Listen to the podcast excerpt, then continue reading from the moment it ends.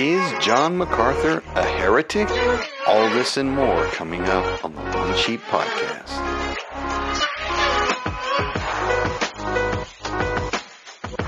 Welcome to the One Sheep Podcast. I'm Frank, your host. In today's episode, we'll examine what was said by Pastor John MacArthur. If you're not familiar with John MacArthur, he's the head of a $12 million megachurch called Grace to You. John's been featured on programs such as Larry King Live and countless other talk show programs for many years. The span of John's ministry career has been spent on biblical exposition, to the extent that he even produced a John MacArthur study Bible. So it breaks my heart to do this episode as I used to enjoy John's expositions when I was deployed to Iraq and hungry for spiritual food in the desert. I used to listen intently, so it is with a heavy heart and a biblical scalpel that we will dissect what Mr. MacArthur has said and determine if John MacArthur is indeed a heretic. All right, let's get right into it. Let's hear from John MacArthur in his own words first. In regard to the latter half of the tribulation period, when when men will be required to have the mark of the beast in order to buy or sell. My question is, uh, once a person takes the mark, is there any possibility of him coming to Christ? Yes, uh, I think you know in, in the seven-year tribulation coming in the future, we're going to get into this. So probably a week from Sunday night, maybe this Sunday night, maybe a week. I'm not sure, but um, the tribulation is a seven-year period, right? The rapture of the church, seven-year tribulation, then Christ returns, sets up His kingdom.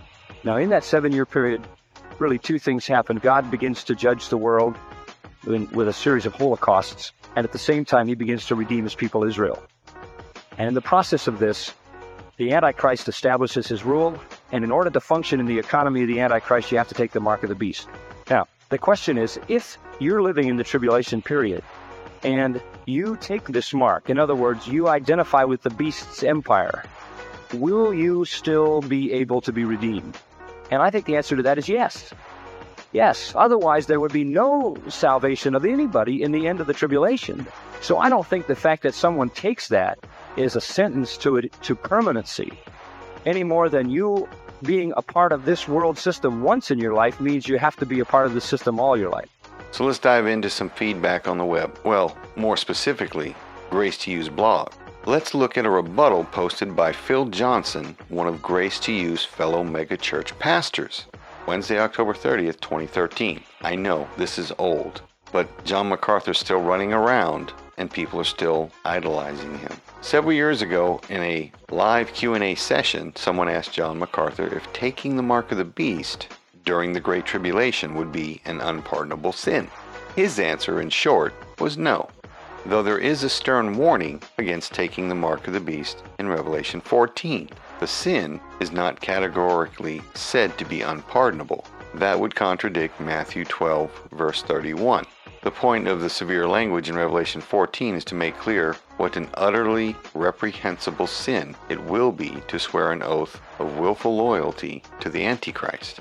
Someone posted John MacArthur's reply to that question on YouTube with a melodramatic one word title in all caps Outrage. Gossip mongers on the internet got hold of it, apparently, and within days someone wrote to our ministry saying, I saw Pastor John on a YouTube video saying the way to be saved in the tribulation is to take the mark of the beast. Well, no. If someone listens to Pastor MacArthur's reply and imagine he was saying it's no great sin to receive the mark of the beast, listen again that grossly twists what he actually said. The question is not, as one writer suggests, how far can you go and still be able to repent? The point John MacArthur was making is about the extremes to which God's grace will reach in order to seek and save a sinner.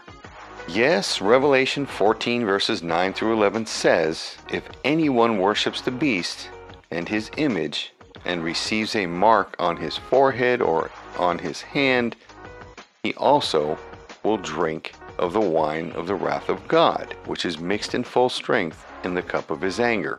And he will be tormented with fire and brimstone in the presence of the holy angels and in the presence of the Lamb. And the smoke of their torment goes up forever and ever. They have no rest day and night, those who worship the beast and his image, and whoever receives the mark of his name. Clearly, receiving the mark is a sin that will send those who commit it to hell. But the Bible also says, Do not be deceived, neither fornicators, nor idolaters, nor adulterers, nor effeminate, nor homosexuals, nor thieves, nor covetous, nor drunkards, nor revilers, nor swindlers will inherit the kingdom of God. 1 Corinthians 6, verses 9 through 10. In short, all sin carries the threat of eternal doom, and some particularly heinous sins have built-in hardening effect that makes them particularly dangerous. Scripture occasionally singles out common sins that have this peculiarly soul-destroying effect. On the other hand, only one very specific sin is ever said to be unforgivable. Any sin that is repented of is forgivable. Immediately after declaring all fornicators, drunkards, and swindlers unfit for heaven, the apostle writes, Such were some of you, but you were washed, but you were sanctified, but you were justified in the name of the Lord Jesus Christ and in the Spirit of our God. 1 Corinthians 6, verses 11. After saying, Whoever denies me before men, after saying, Whoever denies me before men, I will also deny him before my Father who is in heaven. Jesus famously forgave Peter, who denied him before men. Jesus himself said, Any sin and blasphemy shall be forgiven people, but blasphemy against the Holy Spirit shall not be forgiven. Matthew 12:31 emphasis added.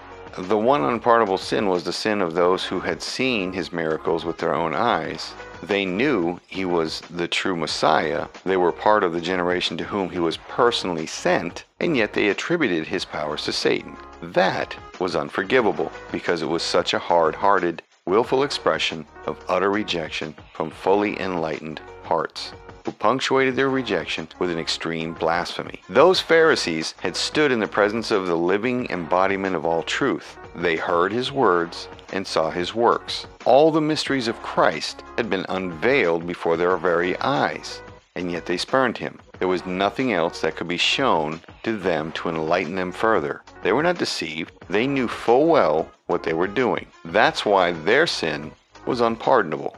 1 Timothy verse 13, Revelation 19:20 indicates that multitudes will take the mark of the beast because they are deceived. Scripture does not say that they are thereby automatically hardened forever against repentance. That is not the point of the strong warnings. The whole issue suddenly became a matter of intense controversy when it was mentioned on a provocative radio program. It's certainly not worth all the ink that has been wasted and all the bandwidth that has been consumed by angry people demanding explanations and retractions. This much certainly should be clear from the biblical text and I think would be affirmed by all sides. Taking the mark of the beast is high treason against Christ and will be judged by God accordingly. Meanwhile, the Lord is good and ready to forgive, and abundant in loving kindness to all who call upon him. Psalm 86 5. As part of his plan to enforce the worship of Antichrist, the false prophet will require all categories of unbelievers, summarized as the small and great, the rich and the poor, and the free men and the slaves, to be given a mark in their right hand or in their forehead. Mark, or charagma from charasso, I engrave, was the term for images or names of the emperor on Roman coins. In the ancient world, such marks, tattoos, or brands were commonly given to slaves, soldiers, and devotees of religious cults. God sealed with a mark on the forehead the 144,000 to preserve them from his wrath against the unbelieving world. The false prophet marks the unsaved to preserve them from the Antichrist's wrath against God's people. The mark will signify the person bearing it is a worshiper and loyal follower of the Antichrist. In much the same way, the Roman emperors required their subjects to prove their loyalty by offering sacrifices to Caesar. Those who refused, like those who refused to take the Antichrist mark, were subject to execution. That was Phil Johnson from Grace to You, and it sounds like he's really he's really tap dancing. I really don't get it. In my opinion, what he said was it goes against scripture. If an angel says not to take the mark. You don't tell people, especially if you have a million eyeballs on you at all times whenever you preach. You don't tell people, yeah, I think he knows you've got to eat, so I don't think it's an unpardonable sin.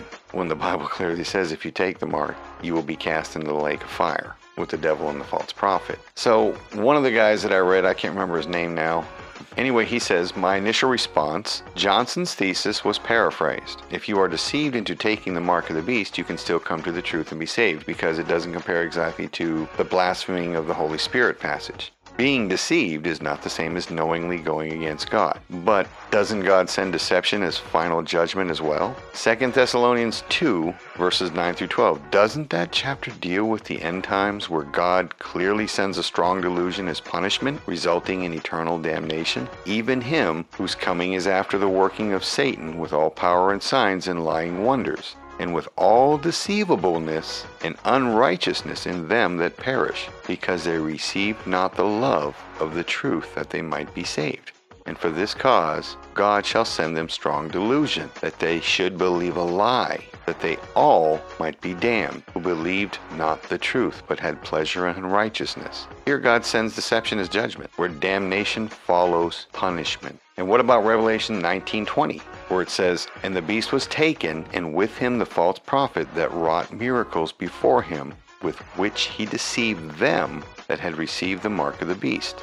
and them that worship his image. These both were cast alive into a lake of fire burning with brimstone. It doesn't say with which he deceived them that had received the mark of the beast and had not repented. Or what about Revelation 20, verse 4? And I saw thrones, and they sat upon them, and judgment was given unto them. And I saw the souls of them that were beheaded for the witness of Jesus and for the word of God, and which had not worshipped the beast, neither his image, neither had received his mark upon their foreheads or in their hands. And they lived and reigned with Christ a thousand years. If Phil Johnson thinks the best way to start out a defense of this particular teaching by labeling those who call grace to you out gossip mongers on the internet, well, he did not do his research very well. The controversy is not people on YouTube calling out grace to you on this very important matter. The controversy is that these gossip mongers were critical and for that they get the previous mentioned label. The controversy is the insufficient defense in this blog post of the 1980 Q&A teaching. Controversy is a later John MacArthur teaching in 1993 where John teaches the opposite and that both teachings are downloadable. Being deceived is sometimes one's own fault, for instance, by not obeying Matthew 24 4 but it can also be an eternal punishment from God. But what do I know? I'm just another layman with a Bible and an internet connection. Okay, let me say this before I forget. How does John MacArthur know that no one will be mark free and get saved during the time of the tribulation. I mean, millions like myself are jab free right now. So why is it so hard to believe that some might escape the mark during that time frame? Or what if overcoming the mark means losing your head to a guillotine? Because you said, No, I will not renounce Jesus Christ and take your mark. Maybe the innumerable number will choose death over the mark. As scary as that is, try to remember the Antichrist hates Jesus and all who follow him.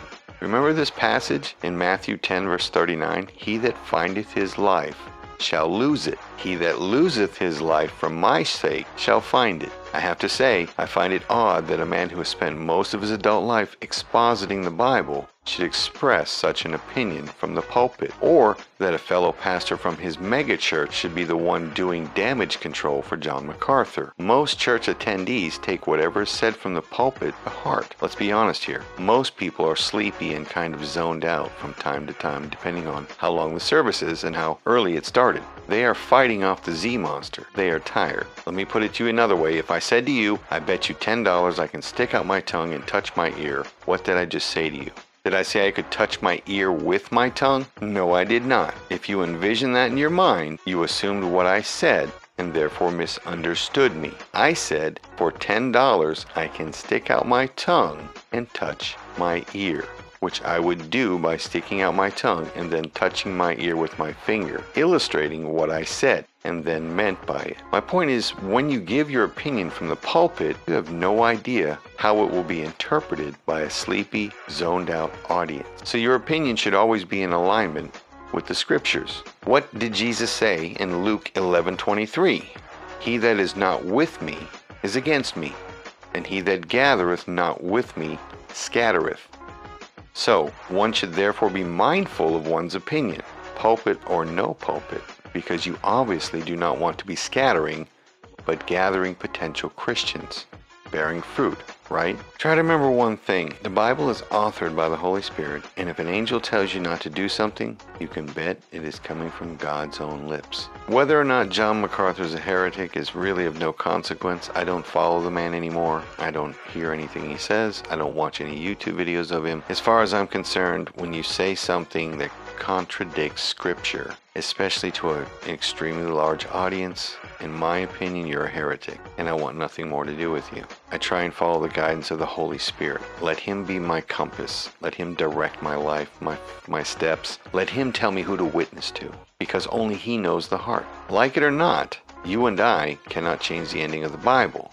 If you are to strive to enter in at the straight gate, you must first hear and then respond to the gospel that is, get saved. If you're not saved, please check out the One Sheep podcast episode titled What Must I Do to Be Saved? The information in that podcast comes straight from the scriptures. If we are to be saved, we need to be saved the way the people have always been saved, and that is found in the scriptures. Someone once said, You cannot complete a thousand mile journey without taking your first step. Please take your first step by hearing the gospel message, What Must I Do to Be Saved, on the One Sheep podcast. Until next time, may God bless you and keep you, and may you take comfort in these words. Everybody is going to die, but what you choose to die for makes all the difference in how you live.